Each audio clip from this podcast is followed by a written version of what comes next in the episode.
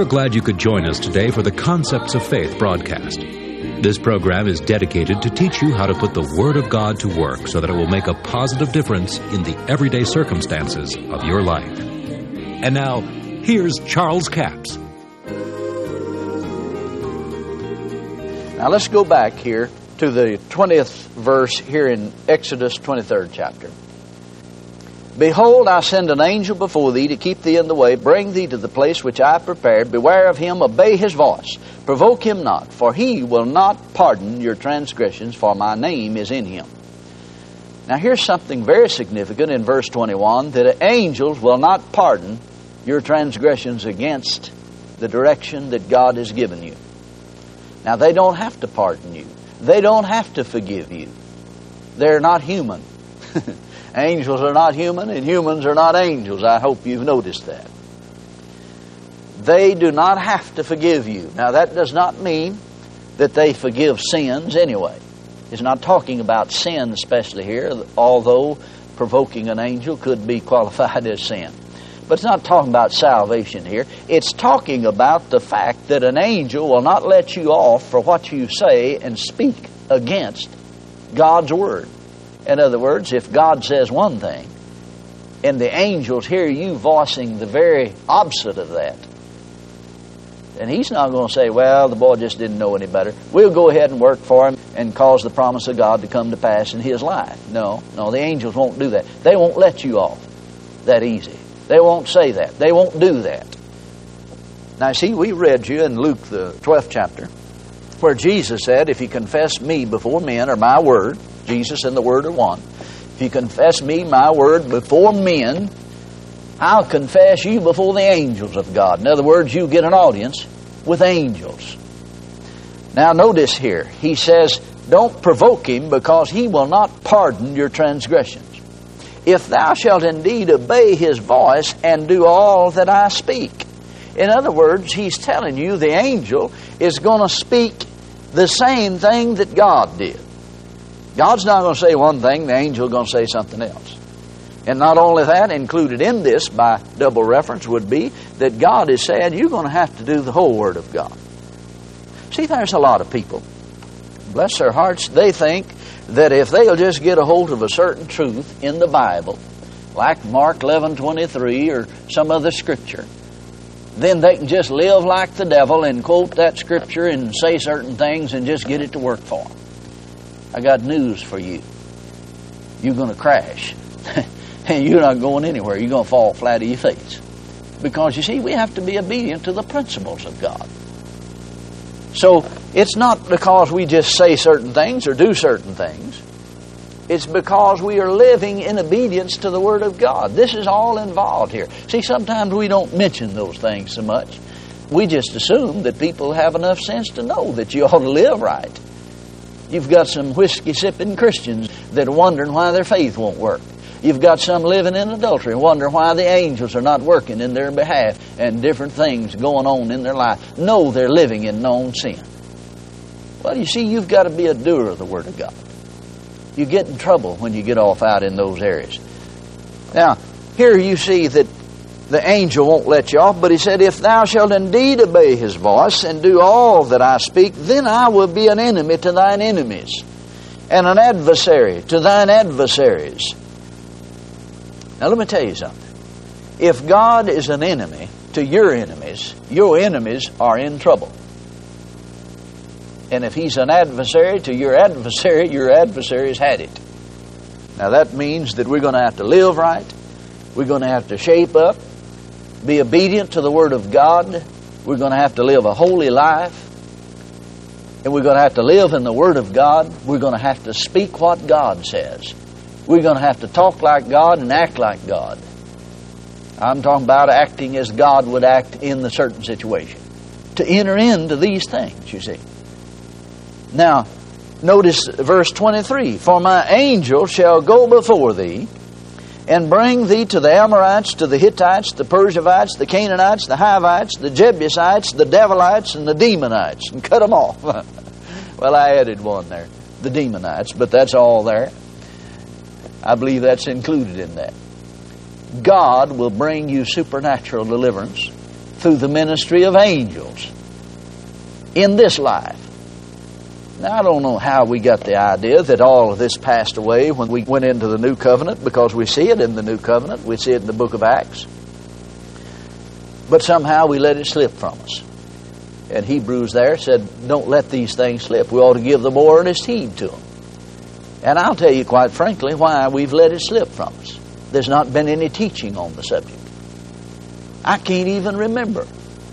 Just to stop and try to back up and think, I cannot remember one single sermon that I've ever heard on just the total subject of angels outside of what I've ministered. Now, I'm sure there's others have, and I know others have started ministering on it about the time I did.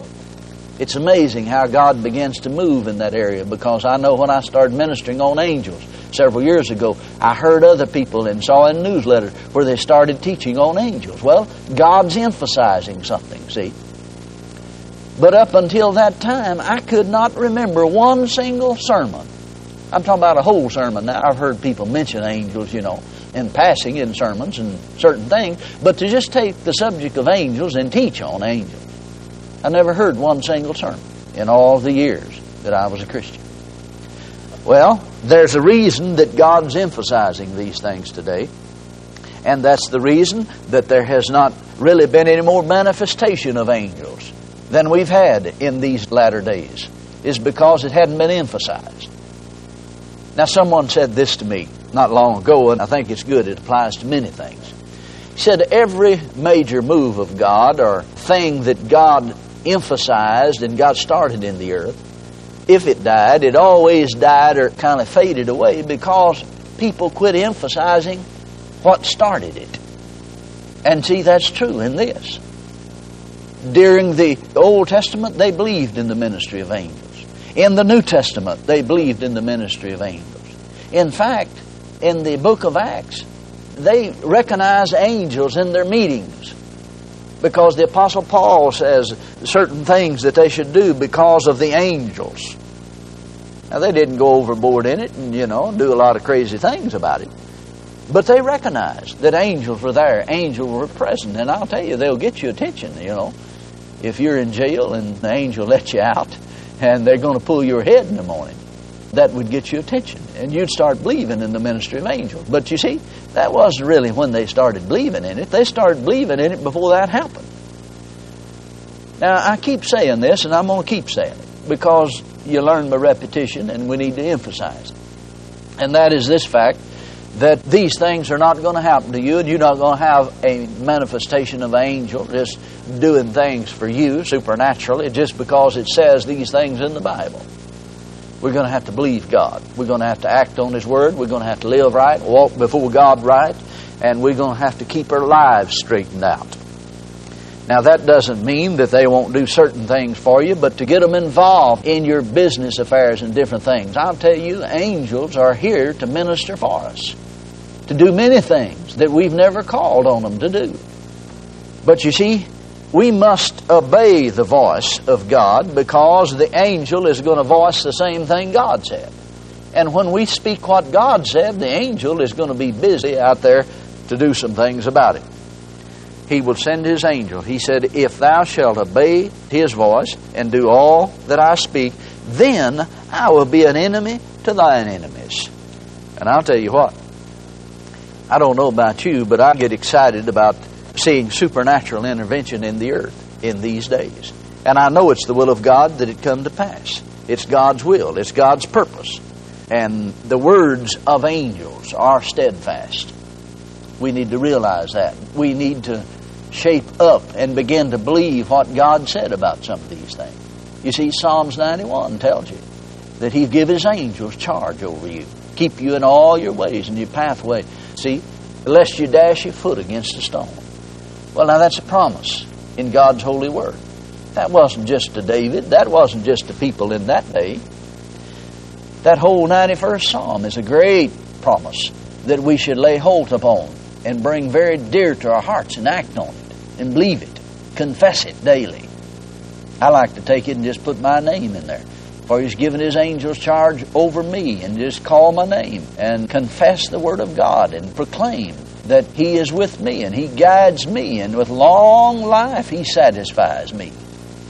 Well, the angels are thrilled when you do that.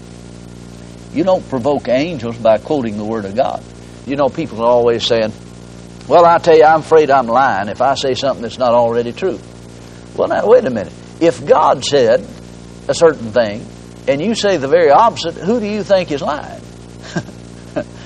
now, that's very evident who's lying. If God told the truth, then you're lying. And if God didn't tell the truth, we're all in trouble. Thank God He did tell the truth. Now, it may not seem like the truth to you, and it's probably not truth in your life at the present time. But if we would confess what God says, voice what God says, it causes faith to come to you. And then if you believe in the ministry of angels and you believe in the supernatural manifestation of God's anointing to bring the promise to pass in your life, then it'll surely come to pass in your life. But it won't happen to you just because it's in the Bible. That's the thing I want to keep emphasizing. You're going to have to believe for some things. You're going to have to mix faith with it. You're going to have to act on God's holy word to get these things to manifest in your life and attain to the promises of God. The angels are very interested in getting involved with you and to help you in every way they can. But you have to cooperate with them. And when you cooperate with angels, they'll work for you day and night. And I'll tell you, they never sleep. I appreciate so much you joining us for the Concepts of Faith broadcast today. Now, our offer all this week is offer number 7510. It's called Triumph Over the Enemy. This is a 60 page paperback for $8 plus $3 postage and handling, a total of $11. It's dealing with Paul's thorn in the flesh because Paul's thorn in the flesh was a messenger of Satan sent to buffet him. Now, you need to know that it wasn't God that sent this messenger against him. You know, Paul said, For this thing I besought the Lord thrice, that it might depart from me. And he said unto me, My grace is sufficient for thee, for my strength is made perfect in weakness. Most gladly, therefore, will I rather glory in my infirmities, that the power of God may rest upon me. Now, what's he talking about? We take infirmities as being sickness, weak in the fact that in his physical being he couldn't stop the messenger of Satan because it's a spiritual force that was assigned against him by Satan himself to keep him from preaching the gospel of the revelation of the rebirth of the human spirit. Paul said, If any man be in Christ, he's a new creation. Old things passed away. Behold, all things have become new. Satan didn't want that to be preached, so he sent a messenger of Satan against him. But now notice, the Lord said, my grace is sufficient for you. In other words, I'm willing, Paul. Grace is God's willingness to use His power and His ability on your behalf or Paul's behalf, even though he didn't deserve it. But he said, I'm willing, but you have to do it yourself. He doesn't rebuke the devil for you. You have to rebuke the devil. The Bible says, submit yourself to God, resist the devil, and he will flee from you. Well, if you don't resist him with the Word of God, he won't flee from you. Then don't try to get God to do it because it's not his responsibility. It's your responsibility. I'd like to preach the whole thing, but I don't have time. That's book offer number 7510. It's called Triumph Over the Enemy. It's a 60 page paperback for $8 plus $3 postage and handling, a total of $11. We have a toll free order line 1 877 396 9400. Until tomorrow, this Charles Charles Capps reminding you that the devil is defeated, God is exalted, and yes, Jesus is coming soon. To order the product offered today, call 1 877 396 9400 or write Charles Capps, P.O. Box 69, England, Arkansas 72046. A complete list of CDs, books, and DVDs are available online at charlescapps.com. Through the website, you can listen to this radio program again and subscribe to our podcast. This broadcast is sponsored by Charles Capps Ministries and our listeners in this area.